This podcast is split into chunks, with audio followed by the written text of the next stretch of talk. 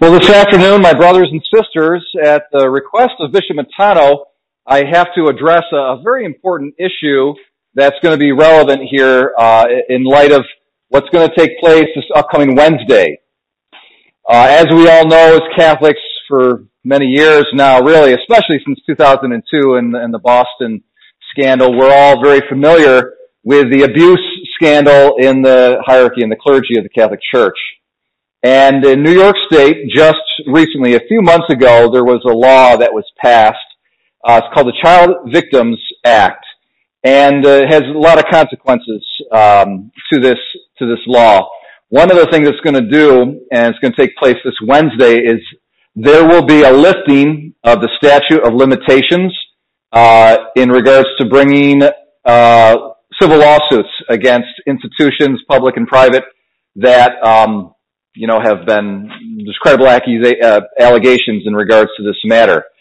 So what, what that means practically for the Catholic Church um, in New York State is that the dioceses in New York State very likely are going to be getting there's going to be a lot of lawsuits, okay, more lawsuits because the statute of limitations being lifted, the people are going to be so no matter how far back the purported instance of abuse was in time, as long as that person's alive, the victim is alive, and they can, you know, bring the charge and uh, against the diocese, they, they, can do that. Okay, so we're expecting um, uh, a lot of media attention uh, this Wednesday. Um, this law pertains to not just the Catholic Church, but very likely in the media, it's the Catholic Church that's going to be the focus. Uh, I really, today, I, I find it almost kind of eerie because our gospel text is so relevant to this issue. And uh, there's going to be two points that I make that are going to structure my homily from our gospel. The, the first is uh, a note of hope, and that is Jesus saying where he says, Fear not any more, little flock. It is the Father's good pleasure to give you the kingdom. It's a very encouraging um, passage from our gospel. And I'm going to speak about that sort of at the end. But I'll draw our attention to the end of our passage first and foremost. Very interesting. Peter asks the Lord, okay, you know, this kind of severe, austere um, standards that you're putting before us, is this for us or is it for everybody? Meaning, is it for us terms in terms of the apostolic leaders of the church? And Jesus goes on and he describes the servant who's got charge over other servants. He's really talking about the ministers of the church. Okay. So the, this really kind of severe warning that he's giving is, is directed at the leadership of the church. Okay. And that there's going to be really bad consequences for leaders who, uh, take advantage of the people that they've, you know, that they've been entrusted, to whom they've been entrusted. And, um, you know, those, the, the, the servant who begins to eat and drink and get drunk and to beat the men servants and the maid servants. Okay, so there's a whole issue of abuse going on in here. And uh, it's not going to be pretty. You know, so if there's no consequences on this earth with the Lord in eternity, there's going to be big consequences for the leadership, to whom more is given, more is required. And um, at this time, it is not a time, uh, I'm speaking specifically for, for Catholic priests, it's not a time to be defensive and to say, well, you know, this this uh, terrible these terrible things happen in the Boy Scouts, they happen in the public schools, they happen here and there. And all of that might be true, but it's really not the time for Catholic priests to be saying that. We need to be taking care of our own act, getting our own act together, clean our, cleaning our own house, and making sure we're paying attention to ourselves and that we're doing the right things. Um, you can't do all of these bad things without bad consequences happening. Okay, it's just it's the law of sowing and reaping. All right, and sooner or later the chickens come home to roosts. Now, the one of the one of the bad consequences of all this is going to be a financial impact. Of course, the financial impact is going to be uh, very severe. Uh, it's important to understand, though, and I think this is a point that the bishop wants to to convey to everybody, is that each of uh, the parishes are independently incorporated. Okay, so the lawsuits are going to be directed at the diocese. The diocese is an independent corporation from the parishes, and because it's got the bigger pool of money, the lawsuits are directed at the diocese. Okay, so there's not going to be direct economic financial consequences for the parishes. I would be irresponsible if I were to promise you that there weren't going to be any kind of financial consequences for the parishes. I, I can't say that. Maybe in some kind of indirect manner. I'm thinking, I don't know, but maybe um, uh, insurance premiums being being uh, you know increased, things like that. So, but but it is important though to know, and I think the bishop wants us to know this, is that the lawsuits are going to be directed at the diocese and not at the parishes. And also, too, I, I think we're going to be able to have some representatives from the diocese come and answer questions. We'll have an evening session, probably here in Wolcott, and people from Red Creek uh, and Wolcott can can come. And uh, it'll be uh, Doug Mandelaro, who is the diocesan public relations guy, and then Deb Housel, who uh, has for many years now done uh, good work as the coordinator for victims assistance in this matter. So both of these people really know what they're talking about and they'll be able to answer any questions much better than I would uh, that anybody might have in relation to this issue. It's also important, I think, in light of the very likely the, the media storm that's going to be coming up here, to clarify certain things that you probably won't uh, that won't be made clear in the media. Um, one of those things is that we are doing, the dioceses in America are doing everything they can to make this situation better, to improve it, and to make sure that these sorts of crimes don't happen. Now, of course, you can't eliminate all chance and possibility of these sorts of crimes taking place, but you can do things that are prudent and intelligent to kind of minimize uh, the possibility. And and I I think that since the 90s, uh, the dioceses in America have been taking steps. Certainly, our diocese in, of Rochester has been taking steps and putting into place common sense, good, different uh, institutional reforms and protocols and whatnot. Uh, the the big change though took place in 2002 after the Boston scandal, and uh, at that time the U.S. bishops got together in Dallas for their yearly meeting in in uh, in Texas, and they put together what's now called the Dallas Charter and there's certain protocols and mandates that are uh, that extend to all the dioceses of the United States. So, first of all, one of the mandatory rules is that for any priest or any employee of a parish that has a credible accusation brought against them, they're pulled from ministry. If you're a priest, you're done for. You don't minister anymore. Period. If you're an employee, you're no longer an employee. Okay, so it's a one strike and you're out policy. It's uh, it's very rigorous. Also, there are for all priests, for all employees, mandatory background checks. Okay, before you step foot in the facility to to work and to minister, there's a background check. Okay, um, the Diocese of Rochester goes one step further. We give background checks for volunteers, even volunteers who are in connection with anybody. Okay, who are going to be ministering in interpersonal relationships, there are background checks for, for those volunteers. Also, again, from the, the Dallas Charter, one of the requirements is for guys who are going through the process of becoming priests and they're in what's called seminary, there are throughout the stages of the seminary experience many different uh, opportunities and occasions where they are subjected to psychological evaluations. So I, I gave this talk two, uh, a week ago to the other half of the cluster, and my joke was that you know after six years of seminary, I'm friends with I'm close friends with about 75 different psychologists. Okay, so it really is. It's very it's a lot. Okay, there's a, really a lot of examination um, on that front. Also, at the parish level, mandatory uh, training in spotting abuse, recognizing the signs of abuse, reporting to the uh, the police, so forth and so on. The training, I have to say, you know, in all honesty, is not super extensive and it makes you some kind of elite specialist. But what it does is it's a, a, an awareness raiser. It's constant consciousness raising. So you can ask any secretary in any parish and ask them about what we call case training. They're like, yes, case training. I mean, they, it's really pushed a lot because, and it's mostly, I think it's awareness raising, okay? And, and so it's a little bit of a pain from an administrative point of view, but it's a good thing. Ultimately, it's a good thing. Also, uh, there are, it's mandatory for all dioceses to have lay review boards that work in conjunction with the bishops. So there's a group of lay people who are special, specialists in law enforcement and psychology and other relevant fields. And if there's any credible allegation brought against an employee or a cleric, uh, that is reviewed by this group of lay people. Okay, and then the lay board gives a recommendation to the bishop as to what to do.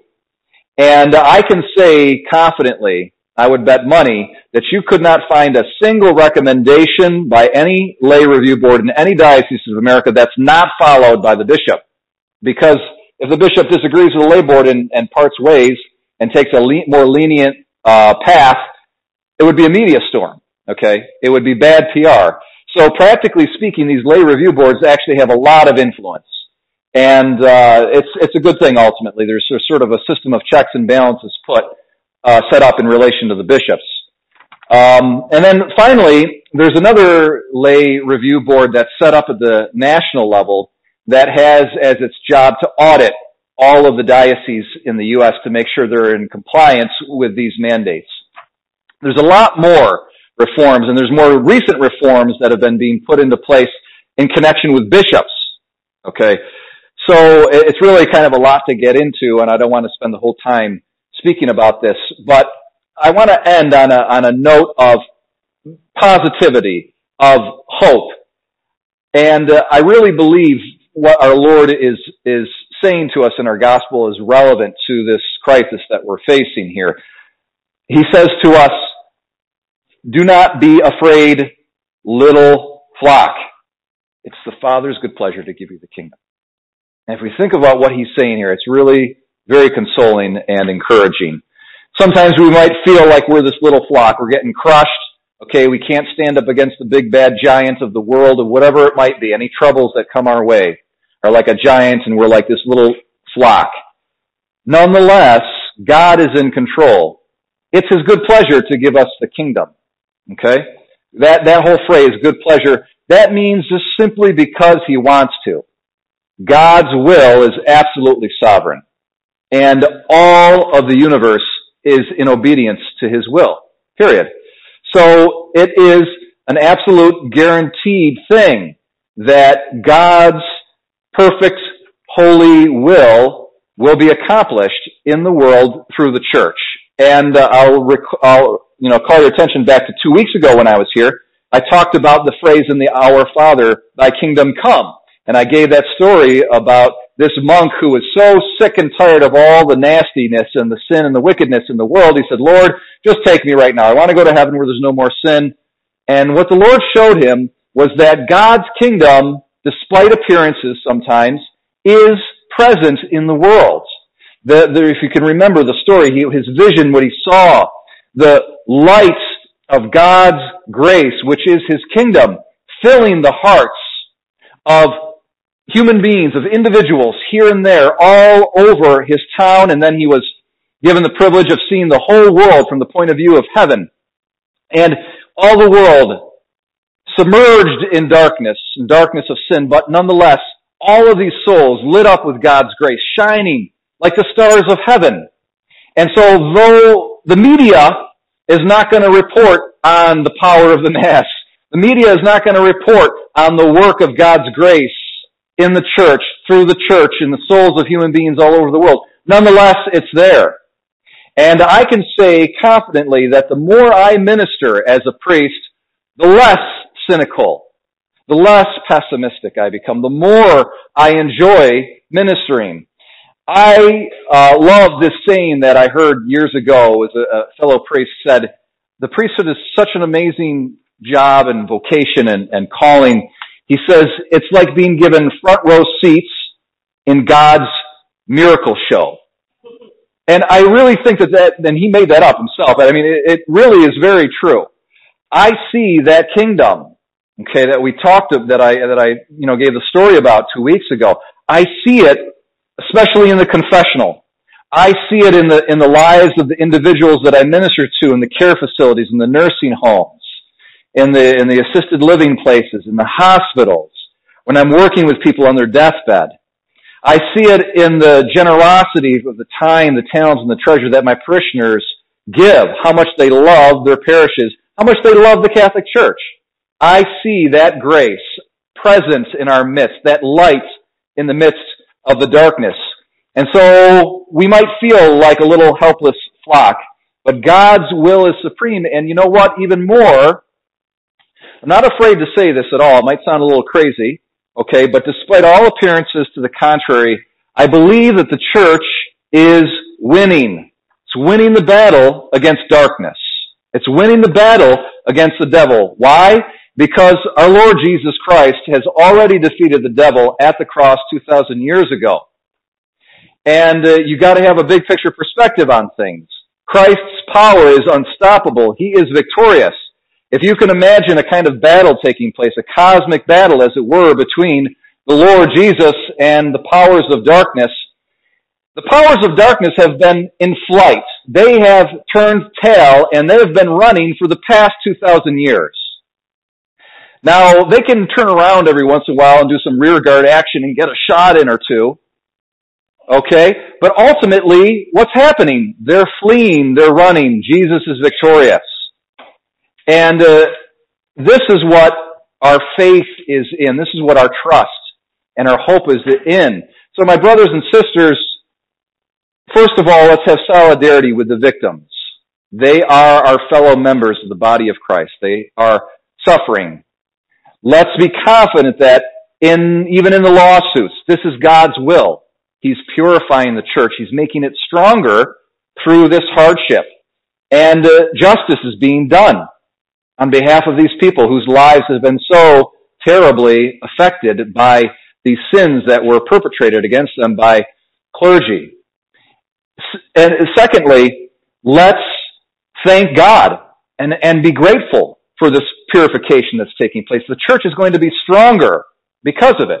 I, I guarantee it. The church is going to be stronger because of it. The church is a safer place for kids. You know, it's really apples and oranges what we're dealing with here. This is something that won't be made clear in the media, but it's important for us to know. Uh, all the different authoritative studies that have been done have shown that the, the sort of critical mass of instances of abuse were really take, took place in the 70s. All right. By 1981 or 1982, the instances go down big time. After the the uh, Dallas protocols were put into place in 2002, there's even more of a dip. Okay. And I don't, I say that not to minimize the nasty things, the terrible things, and, and the lives that were hurt so badly. I don't, I don't want to minimize that, but I want to say it's a different time period that we're living in, and that's not going to be made clear in the media. All right. Even a year ago, when the Pennsylvania Supreme Court uh, investigation, the results of that came out, the results, if you studied it, were identical to the studies that had already been done that showed that all the abuse cases, not all, but the vast majority, were done 40 years ago. It's a different time period that we're living in. God, through the church, is making progress in this area. It's a safer place. And I would say too, that the broader society in America is safer for children, in, at least in this regards, than it's ever been. All right? That's an awesome thing. That's a positive thing to be grateful to the Lord for. And then finally, my brothers and sisters, along with solidarity for the victims, gratitude to God for his purification, let's have trust and confidence that Christ is victorious, that nothing can stop him, and that he, it is his good pleasure to give us the kingdom.